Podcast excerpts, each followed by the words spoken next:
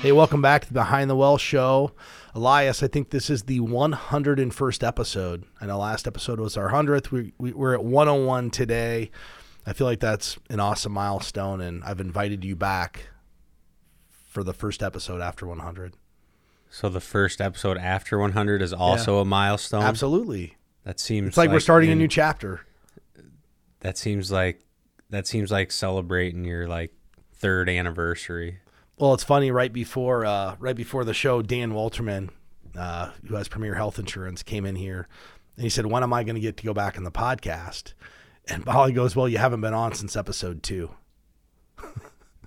so he's had a two-year hiatus of being on the show, but uh, he, Well, he he- wanted he wants to come on and provide some insight into the health insurance world and changes that are happening. It's probably going to be meaningful for people that listen to the show because it's the one thing we don't talk about very much on the show is health insurance related stuff and probably shame on us because it's actually a pretty important part of somebody's overall, you know, financial plan. It's you know, arguably the the one area of somebody's financial planning that could derail everything. And there's no way to plan for your health. I mean, you can try to live a healthy lifestyle and have insurance, but at the end of the day, you know, some people are lucky and some people are unlucky when it comes to health.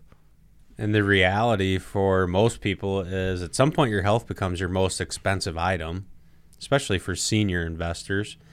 And yeah, that'd be great to have Dan on. Open enrollment is around the corner. I don't know exactly when it starts, the date. I know it's coming up though. He's getting geared up for it. So it would be I'm sure he has some timely information and he always knows all the changes that are going on because I hear him talking about it. I don't really understand it, but I just know he knows what he's talking about. Well, he's done a really good job of positioning himself as an expert because all that he does is the health insurance world. He doesn't try to sell, you know, other types of insurance. He doesn't sell auto insurance. He doesn't do investments. He doesn't sell annuities.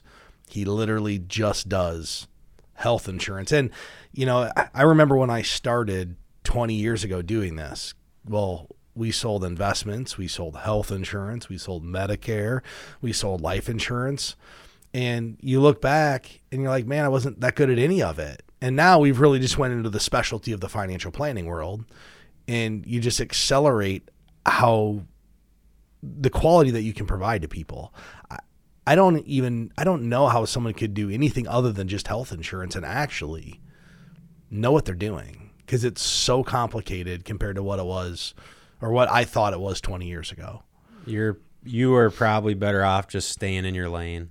Well, most people, but Get in your you know, lane and stay there. when you when people start in our industry, they think they have to sell everything because they have to make a dollar. You know, like oh yeah, I'll take the meeting because I need the meeting. That's but true. ultimately, the the problem arises: Are you really an expert? And, and that's what I appreciate. Dan, he only does one thing. I do my insurance with him. Whatever he tells me to do, it's what we do. Um, but he'll he'll be good to have on the show because a lot of people have a lot of questions about health insurance, and they want to get good information. And just because you get information doesn't mean it's always good.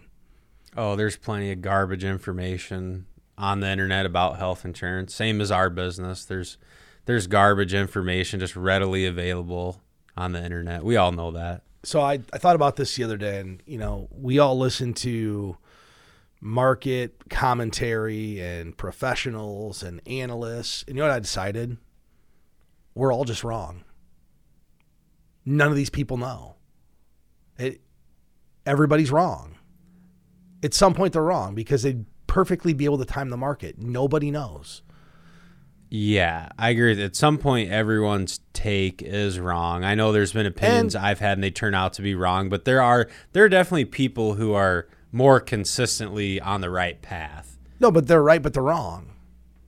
Like everybody's going to be right and 100% wrong. they don't yes. know. Just think about it. If you went back to 12 months ago, nobody thought anything was going to happen. It was glorious 12 months ago. Well, now everybody's When everybody you say no one, when you say no one, do you mean just except for Harry Dent. everyday person? Yeah, I mean, the 90% of the investing community thought things were strong. The economy's strong. Inflation's transitory. So we went from everything's good, stock market at all time highs, high growth names, inflation's going to go away to bear market, you know, negative outlooks. And, you know, part of the reason I'm bringing this up is, you know, the question I've gotten the last, I don't know, couple of weeks is, is, is this over? Is the bear market over? And that's and, I, have been I've been wrestling with that topic in my mind and stewing on that a little bit because I don't actually I don't know that there is a perfect way to define when the bear market is over, and there's multiple ways to define it. Well, guess what? It doesn't matter. It doesn't matter if it's over. All that matters is will it be over in five years? And the answer is probably. I mean, if it's over today or if it's over in six months, does it really matter? No. If you're trying to time the market, boy, it matters. You're probably not going to do well doing that. But literally, if you have a time horizon of longer than 18 months, it doesn't matter probably. I I agree with that. And there's I think from certain from certain ways you can look at the market with um like we've we've improved what 50% we've retraced 50% of the losses. So that's usually a pretty positive sign that a bear market is over. And I agree with all those things. I think from an investor standpoint, I know for me, I'm just going to expect the bear market to continue because I don't want to be, I don't want to personally set myself up for unrealistic expectations. So I'm just, I told the client yesterday, no, the bear market's not over. There's a lot of compelling arguments of why it's not, but I'm not going to call it over until we like until we get back to the previous all-time high. And I, I just want you to expect that it's not over because if you expect that and then we're wrong, you're going to be happy. My negative expectations that I put on my family, my wife, the world, they're rubbing off on you. Remember, yeah, I told well, you how we went to Florida for the first time with my girls. You know, we'd take a we're taking a five year old and a two year old to Florida, and I told my wife, I'm like, just expect this to be horrible. If you expect this to be horrible, there's no way you can be let down. But yeah, if you think this is, we're going to Disney. Is it World in Florida? Is Disney World or Disney? I don't know. Whatever one, I can't keep in track. My wife always corrects me. I just said, just expect this to be the worst trip you've ever taken. And then if it's not, you have the great expectation. So for people that are worried about whether the bear market's over, just set your expectation that it's going to be around for another 12 months. And if you're okay with that, then you probably won't be disappointed. Yeah. The, but if you set the expectation that this bear market's over and this turns out to just be a little bear market rally, you're going to be highly disappointed. And I feel like people are thinking that because one thing I've noticed is I've gotten more calls from people that want to get money in the market. And those same people three months ago, they don't want to put in the market. The reason they want to put in the market now is they they think it's getting away from them. And I've told I we talked about this when it's time to buy, it's going to be hard for people to buy. And Markets it was. went up. It was. How, we, we experienced it. It was. It was difficult for investors to buy because they were just waiting for two or three percent pullback. And what the market do for whatever seven or eight straight days? Up, up, up, up, up. And the, the, the talk, so the talk next year, people say, "Oh, I really wish I would have bought in June of 2022." Yeah, we know. How Okay, so I was listening to a podcast because, you know, I'm always looking for myself, how do I diversify my world of investing? And um, there's a there's a gentleman named Bill Winke, and he's probably one of the most famous um, white-tailed deer hunters in America. Okay. Uh, he's been writing for outdoor magazines for the better part, I think, 25 or 30 years. And there was a podcast on um, a show called Exodus talking about Bill Winke and how he built and started buying farmland like 20 years ago. And it's the exact analogy you're talking about. He was buying his first acres for $300 an acre. Well, he just, those acres today are selling for five. I'm talking about non tillable recreational land. You know, tillable land's worth a lot more, but literally buying these for 300 acre 20 years ago, selling them for $5,000 an acre today. And he was telling a story when he was like trying to buy this land. He was like squeezing the farmer for 25 or $50 an acre. And he talked about how ridiculous it sounded today that he was worried whether he got it for 375 or 400. And his whole point was if you want to own farmland or stocks, whatever it is, you just got to get your money in the game. And he was so now now he's looking back going, I was negotiating over 50 bucks when realistically he probably would have paid 200 over what he actually paid. Yeah. No, when no. he looks back at that situation. That's exactly. He's like, I could have owned so many more acres if I wouldn't have worried about the $25. It's exactly the same as someone saying, man, I wish I would have bought in June instead of July or August.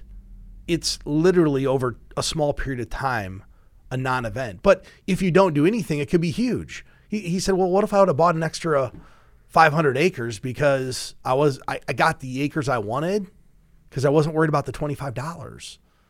He'd be significantly better off. And his best point was this is really good. And I'm relating stocks to farmland. They're interchangeable. He said everybody's waiting to buy the perfect farm. Like, I want to buy a farm someday. I want to buy a farm for like 10 years, but guess what I haven't found?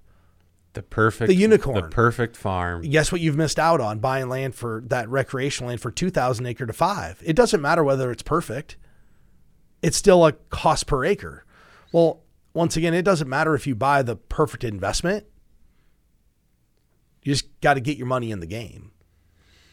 So I thought that was actually a really good parallel. His whole idea was just get your money in the game.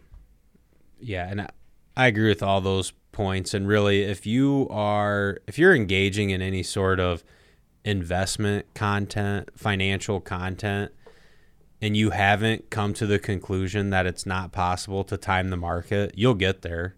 It's almost like in this like in investing, there's like there's two there's two types of market timers.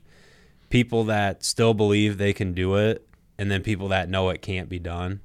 And the people that still believe they can do it, they're just they're on the they're on their way to knowing it can't be done. You know the reason they think they can do it? Because They they, got lucky once or They haven't tried knows. yet.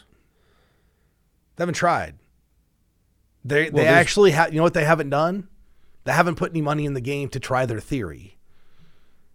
You're Once talking about like people sitting on the sideline right now. Yeah, they're saying, well, yeah, if I would have bought this stock here and sold it here, then I would have made X. Well, okay, put your money in the game and do it. It's easy to be the sideline quarterback. Get your oh, money Oh, yeah. in the game. yeah. Everyone. Yeah, And, and if if someone's telling you they're doing, it, they could have got lucky. Chances are they won't. I mean, that's a gambler's mentality. And here's the thing about those people: the question is, are they really keeping themselves honest, or are they just looking for a positive return? So I'll give you an example. You you you have an individual who thinks they're going to go buy individual stocks and be successful doing this. And I'm not saying you can't be. I'm just saying it's highly unlikely for most investors unless they have some kind of an edge. And I don't mean inside information. I mean they have an intimate knowledge of an industry that gives them some type of an edge over everybody else. And that can happen. But the question becomes they go buy these stocks, right? And are they benchmarking? Are they saying, hey, wait, I bought four stocks and they might all go up? Well, but it did it do as good as the other investment you could have bought that was a diversified investment? Did it do as good as the stock market? Did it do as good as the, the NASDAQ? Like most of them aren't going to keep themselves honest. And they're not going to tell you about the one stock that crapped the bed and lost 80% and destroyed all the returns of the whole portfolio because they went and bought four. we had we had a caller to our live call-in radio show. This is a couple months ago, and we talk about on that show and, and this show we talk about just not owning individual stocks. So we had a caller call into the radio show, and and he said, "Well, I've been very successful owning individual stocks," and he listed off a handful, like six or seven that he's owned, and he said, "I've been successful." Well, it also you have how are you measuring that success? He said that, so in my mind, that tells me whatever he's determined as successful for him, he hit those metrics. But if you own, let's just call it for ease of conversation, conversation, six individual stocks, and your result was the same or less than even just an index that tracks the S&P 500, you took excessive risk to get the same result. Now, if you took excessive risk and you outperformed, then to me, okay, that was a successful strategy. So that's the other thing is is that risk even worth taking if you're not going to benefit any extra result from it? Most people, Elias, don't even think about the risk reward.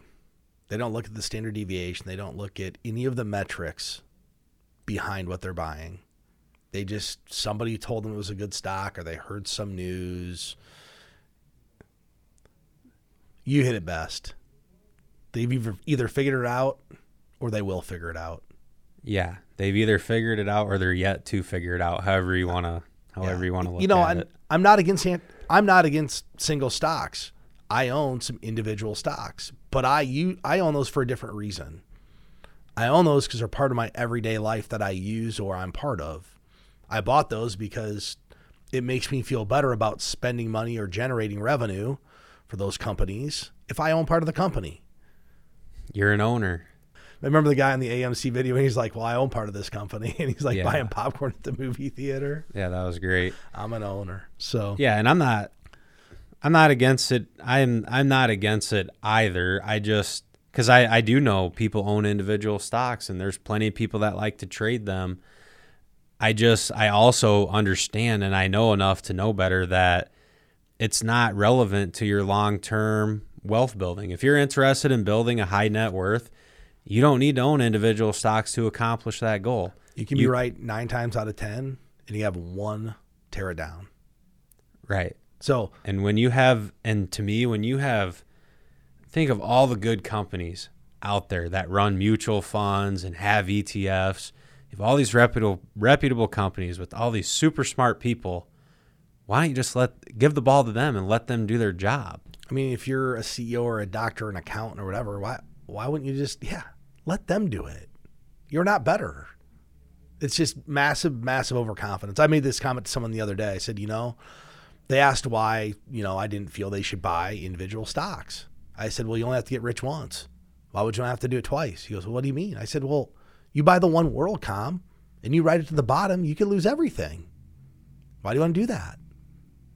And Only have to get rich once and how or wealthy once, however you want to look at it. right? And how many people really build their wealth in a concentrated position? Like business owners Very do that. few. I mean, if you think about the wealthiest people in America, they've built massive wealth through concentrated positions. But for every Elon Musk and Bill Gates and Warren Buffett, how many are there that went bust because all of their wealth was in their company? It happens all the oh, time. plenty. Way more than have been successful. I know a CEO from someone, I, I know a CEO, he left, left that job to start his own company. He'd worked at this place like 25, 30 years, great 401k, used all of his 401k money to go start another business. Well, guess what? The business failed. So he's 70, he's selling cars. He concentrated all of his wealth in one company or stock, his own, which, hey, I'm not knocking anybody for that. But point is, that's what happens to most people when they take these highly concentrated positions. Yes, it is. And the one more thing on this, the thing the the common theme that keeps coming up is well, the price is down so much. And price alone is not an indicator of future value of that stock. There's a lot more that goes into it. Well, th- this down 80%. That doesn't mean it's going back up to the previous all-time high. It it may have never been worth that valuation or there was really no legitimate way to actually value it at Well, you know what price. part of that is? That's not under that's media. That's understanding what media is telling you. If you think about what media tells people is we're in it for the long term, hold it, it'll come back. And what we don't do as advisors and media professionals, when someone says, "Hey, the stock market's recovered, you should hold it, it will come back." They're referring to the broad stock market, not one individual stock. But people hear that and believe that will happen for a stock as well. So I don't know, Elias, your kids are probably getting back to school, and mine mine are getting ready to go. I got a first grader. I got my youngest one starting over at Montessori, and um, my wife and I had the talk the other day. She's really excited because she's going to have for the first time, like in six years, like a two or three hour break during the day where she can get something done. Good. That'll be good for her. she's excited about it. I know. I'd like to say your wife's going to get that too, but she's not. You have another one on the way. But it got me thinking about, you know, when kids are starting to go back to school, it actually may provide adults and in us the opportunity to take a little extra time and reflect on the things that are kind of important. And it might be a good time, I thought, that people do like a little financial checkup, right? Your kids are back in school. Can sit down with your wife for, you know, an hour or two during the day and just take a breath, let the kids do their deal and start to do a little financial checkup and just see how you're spending, you're borrowing, how you're investing, how inflation's hit you. It's just a good time to do that. It is. It's a good time to get back to the basics. And this is this is a little bit more of a harsh story, but I'm gonna share it anyway because I think it is a good lesson. So someone approached me, asked me about inve- investments the other day, and told me their age and they're like coming up on 50, and I have nothing saved. Is that bad? And I felt I felt bad, but I said, well, it's really not great. You should get started. Um, you know, but that person had worked at a company that didn't offer a savings plan, never never started an IRA or a Roth IRA, really does didn't know anything about investing. So I, I think if you're you know if you're consuming financial content through podcasts or YouTube, um, and you're you're like thinking about getting started, absolutely you need to get started because at a certain point, like it's almost too late, right? Coming up on 50, it's probably not too late if you really start saving a lot of money, but it's uh, at some point that you got to get started.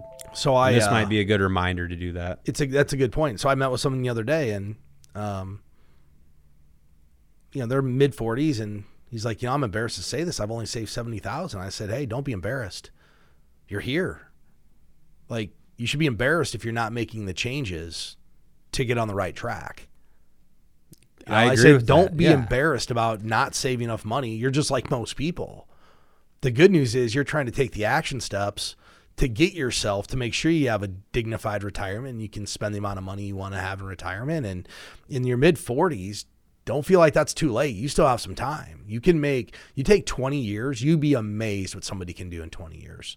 I was reading a book by, uh, um, a gentleman in our, our industry, and they were talking about goal setting, Elias.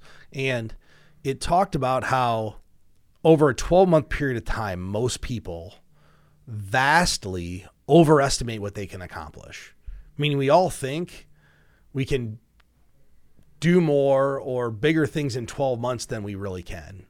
Okay. I agree with But that. But over five, three, five, and 10 years, most people vastly underestimate what can be accomplished over a long period of time. So, and I think for a person saving, they're like, man, they sit down and they're like, oh yeah, I can save two thousand dollars a month. I can have twenty five thousand saved by the end of the year. And then they wake up and they only have ten. And like, man, I didn't hit my goal. I'm depressed. But if they would have focused on a longer term goal, they'd be surprised what they could accumulate over twenty years. yeah, and saving saving ten thousand dollars in one year. I mean, that's I don't really care who you are. That's pretty good. It depends on what your income if you've is. never saved yeah. any money, that's great. If you went from zero to ten thousand, that'd be drastic for most people. Oh yeah. You know, because that if you've never saved a dollar and you could save up ten, that's good. Like you did something right.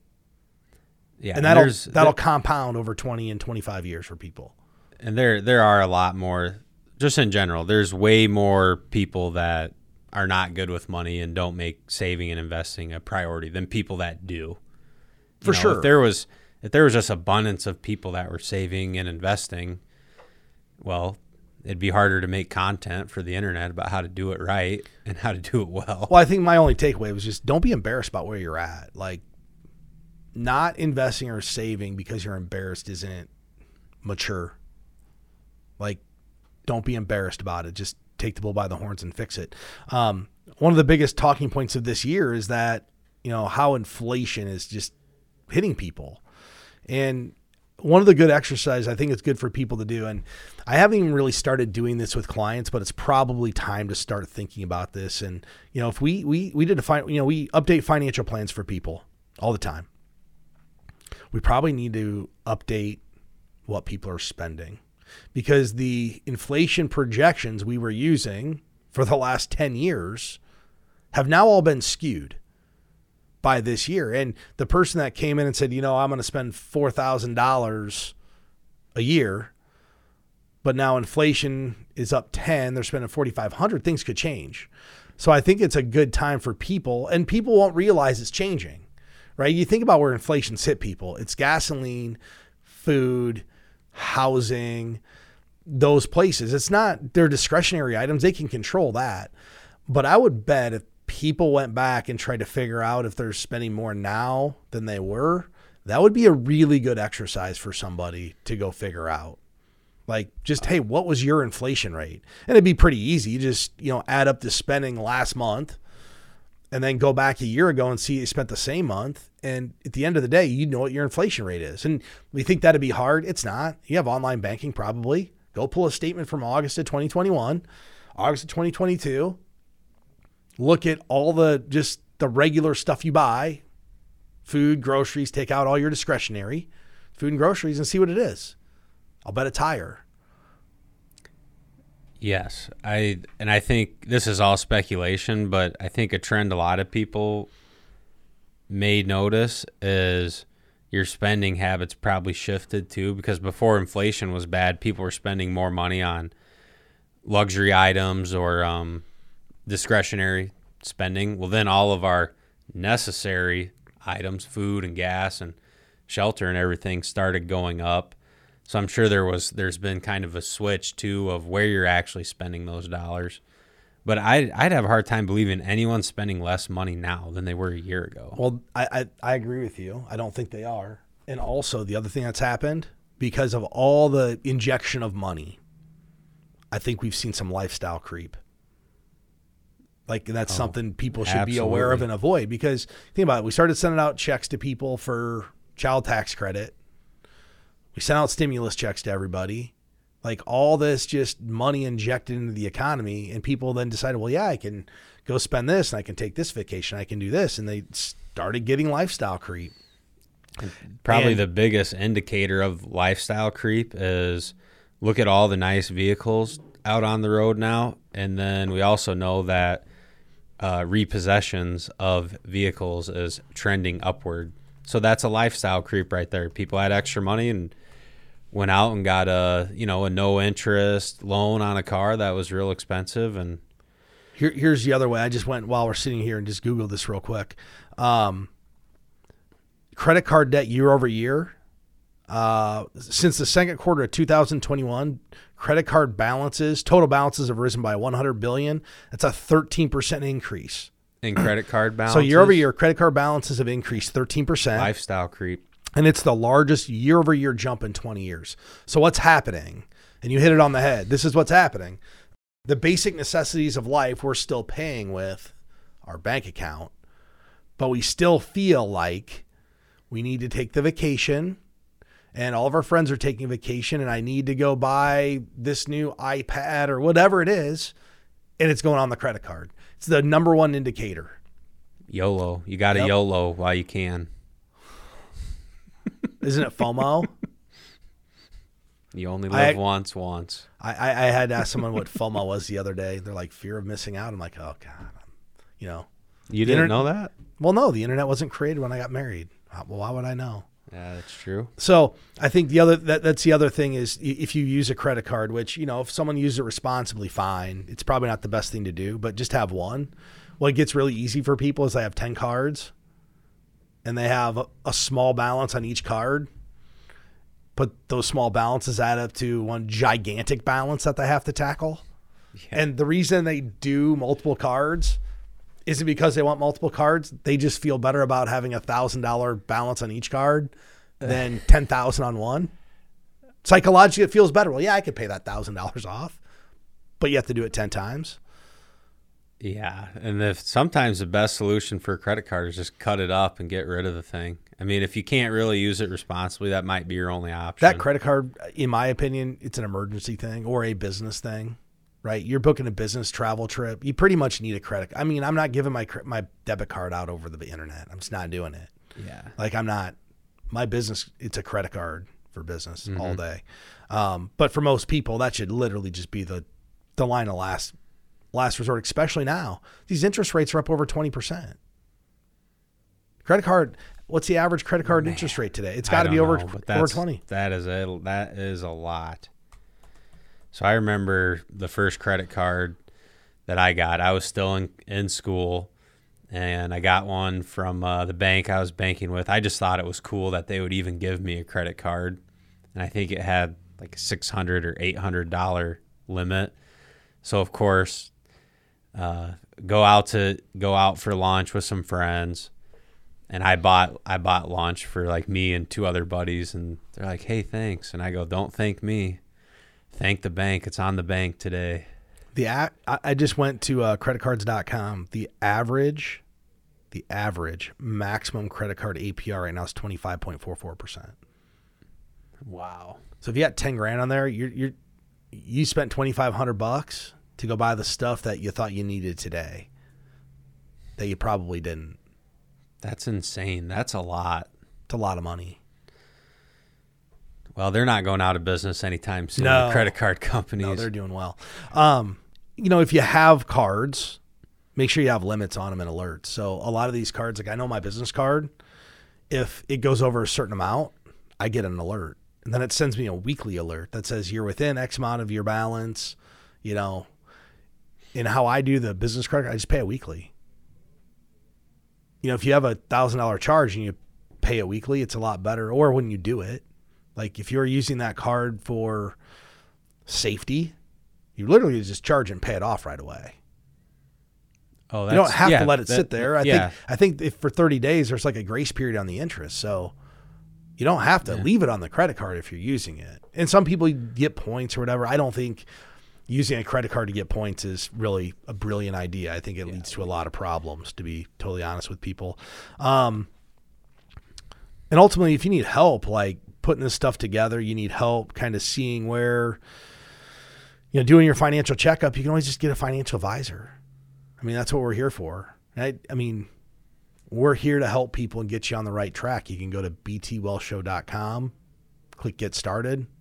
We're happy to help people get on the right track. You have any other closing remarks, Elias, for the 101st episode? I think working with a financial advisor, I think that's really good advice, and that's such a simple solution to what what can maybe be a complex area of people's life. And I think we do a good job of keeping it simple. So yeah, I, I just I agree with that. If there's people out there looking for help, we are here and we're here to help. With that said, I want to thank everybody for listening. Catch you next time. Securities and advisory services offered through LPL Financial, a registered investment advisor, member FINRA SIPC. The opinions voiced in this show are for general information only and are not intended to provide specific advice or recommendations for any individual. To determine which investments may be appropriate for you, consult with your attorney, accountant, and financial advisor or tax advisor prior to investing. All performance referenced is historical and is not a guarantee of future results. All indices are unmanaged and cannot be invested into directly. Premier Investments of Iowa Incorporated and LPL Financial do not provide tax advice. Please consult your tax professional